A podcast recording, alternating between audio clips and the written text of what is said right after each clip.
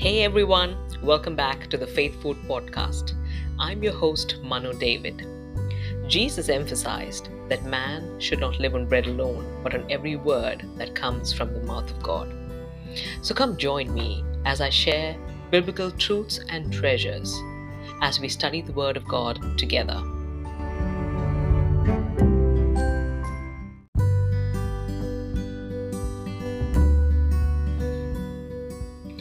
God is persistent in his pursuit of us. His everlasting love is always consistent. 1 John 4:19 says, "We love because he loved us first." If God didn't pursue us first, we would not be in a place to offer our pursuit of him every single day. In today's episode, we dive into Jeremiah chapter 16. The nation of Judah has been heading towards God's judgment because of their disobedience. And as this chapter lays out what they will be going through through the words of Jeremiah, God also speaks of the cause for it. But as we read these words from God, we see a picture of His pursuit in light of years of disobedience from them. God didn't give up on them.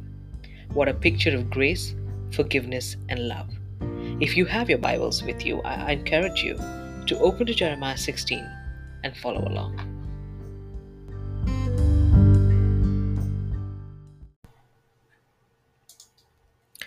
Reading through Jeremiah can often draw most of our focus to the ine- inevitable judgment that God is to bring on Judah because of their sinful ways.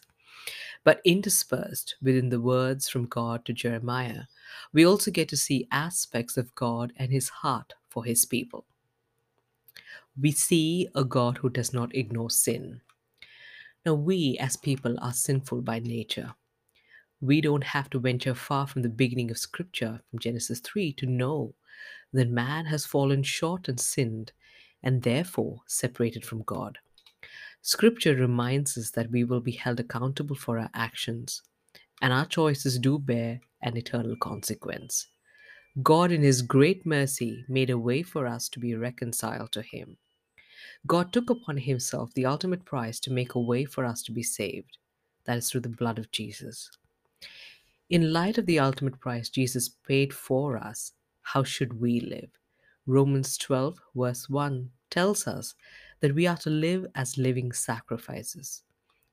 Living a life that reflects Christ and brings Him glory comes with a price to pay in the now, which is sacrificing our earthly, fleshly desires so that there can be more of God and less of ourselves within us we also get to see a merciful God.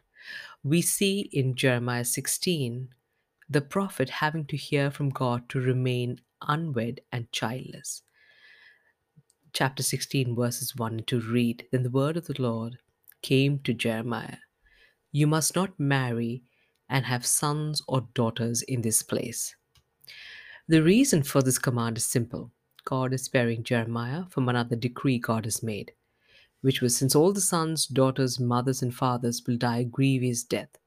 Now, sometimes God withholds things from his people not to deny a desire, but to spare them from a sorrow that would come about if they had to have that thing in their lives. God knows what is best for us. When God says no, then he has a very sound reason for declining that request. Now, if we suppose, like most others, Jeremiah had the desire in him to be wed and enjoy the blessings of both marriage and parenthood. Yet it was a sacrifice he was called to make in light of the call of God on his life. Now we often want to live out what Romans 12:1 tells us to as living sacrifices. But when it comes time to translate that into reality, oftentimes comfort or self can win. So, how do we live such lives?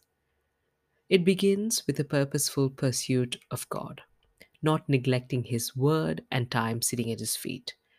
Now, this forms the crux of our pursuit of Him, which then pours into all areas of our life. God renews us from within. The work that He does in us is a change that begins from within and is reflected in the fruit that can be seen by all. But we also know that even though our faith is placed in Him, we are not without sin. 1 John chapter 4 verse 8 says that if we claim to be without sin, we deceive ourselves and the truth is not in us.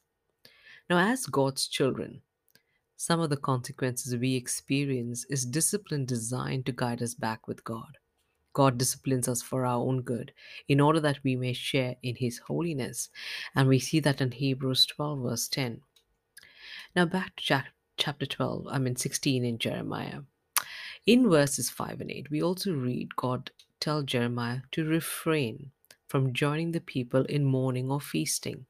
Now, for Jeremiah, it would have felt like a self imposed exile from his community further adding to his lonely walk and also in some ways making it more difficult to be removed from people in such a way and yet want them to listen to his words.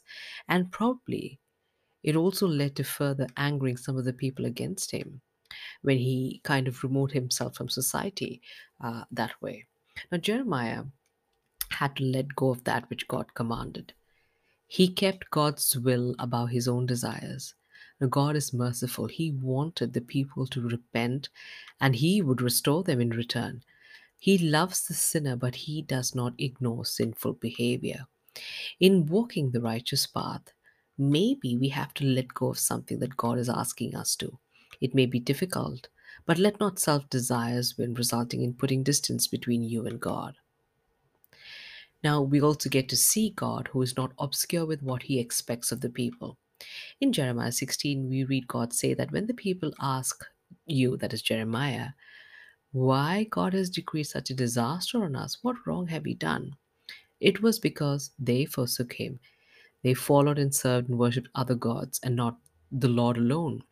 Now we see God repeatedly point out the specific reason behind his decision. He does not want the people to assume it as coincidence or just bad luck. What they endure will be because his favor is no longer upon them. We read that in verse 13 of chapter 16. And the reason for the clarity is so that the people would repent, that they would know without doubt why this was happening to them, why God's hand was removed from over them. Now, with clarity, we know the way to be restored to God.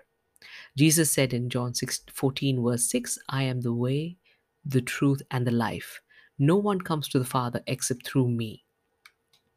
Scripture with clarity also teaches us that we cannot serve two masters. We read that in Matthew 6:24. The Israelites went after other gods. What are we in pursuit of? What are we bending the knee to when it comes to our worship? We worship that which we regard and believe in. Is that money, work, your image, your assets? What in your life comes before God?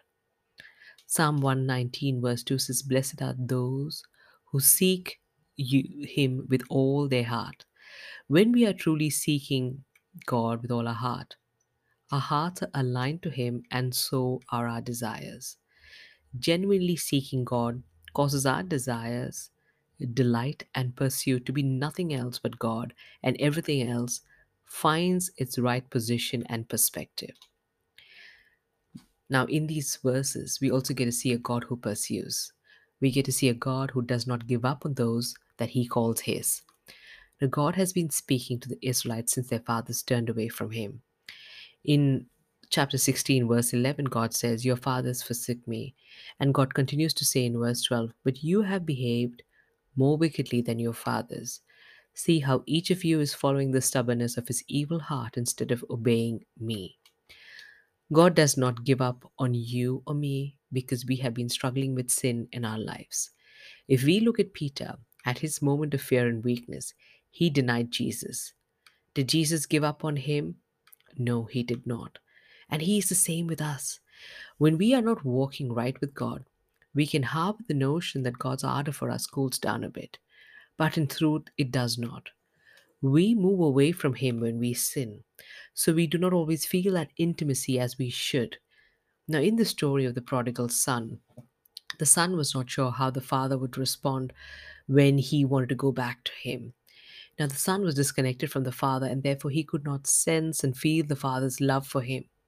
And it's the same way for us. We do not sense our Heavenly Father's love for us when we have moved away from Him. How does the prodigal son's father respond when he sees his son coming back? he does not just put up with his son upon his return, he runs to him, embraces him, and restores him to his rightful place as his child. What a beautiful picture of grace, forgiveness, and love.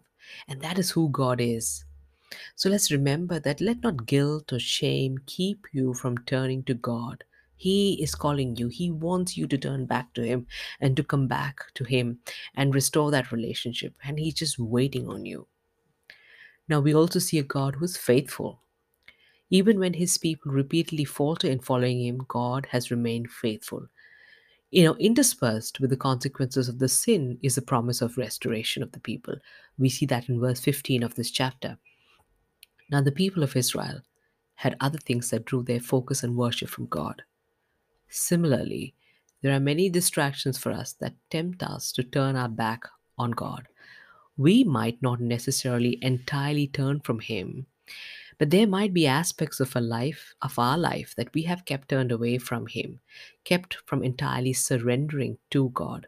Now, those areas that even when His voice calls us or convicts us, we end up remaining stubborn and turned away from God in that in those areas.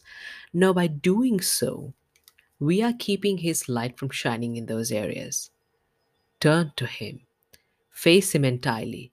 Let his light shine on every area of your life and through you to others. Let's not leave room for the enemy's darkness to harbor, but let us give it all to God. God is where our hope is found. His voice is calling you to accept Him, to submit to Him, to lay your burdens on Him. Follow Him with delight, purpose, obedience, and a servant heart.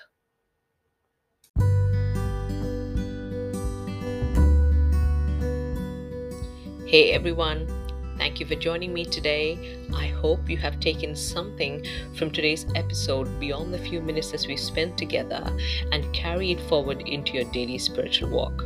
Until next time, stay rooted and grounded in the Word of God. Bye.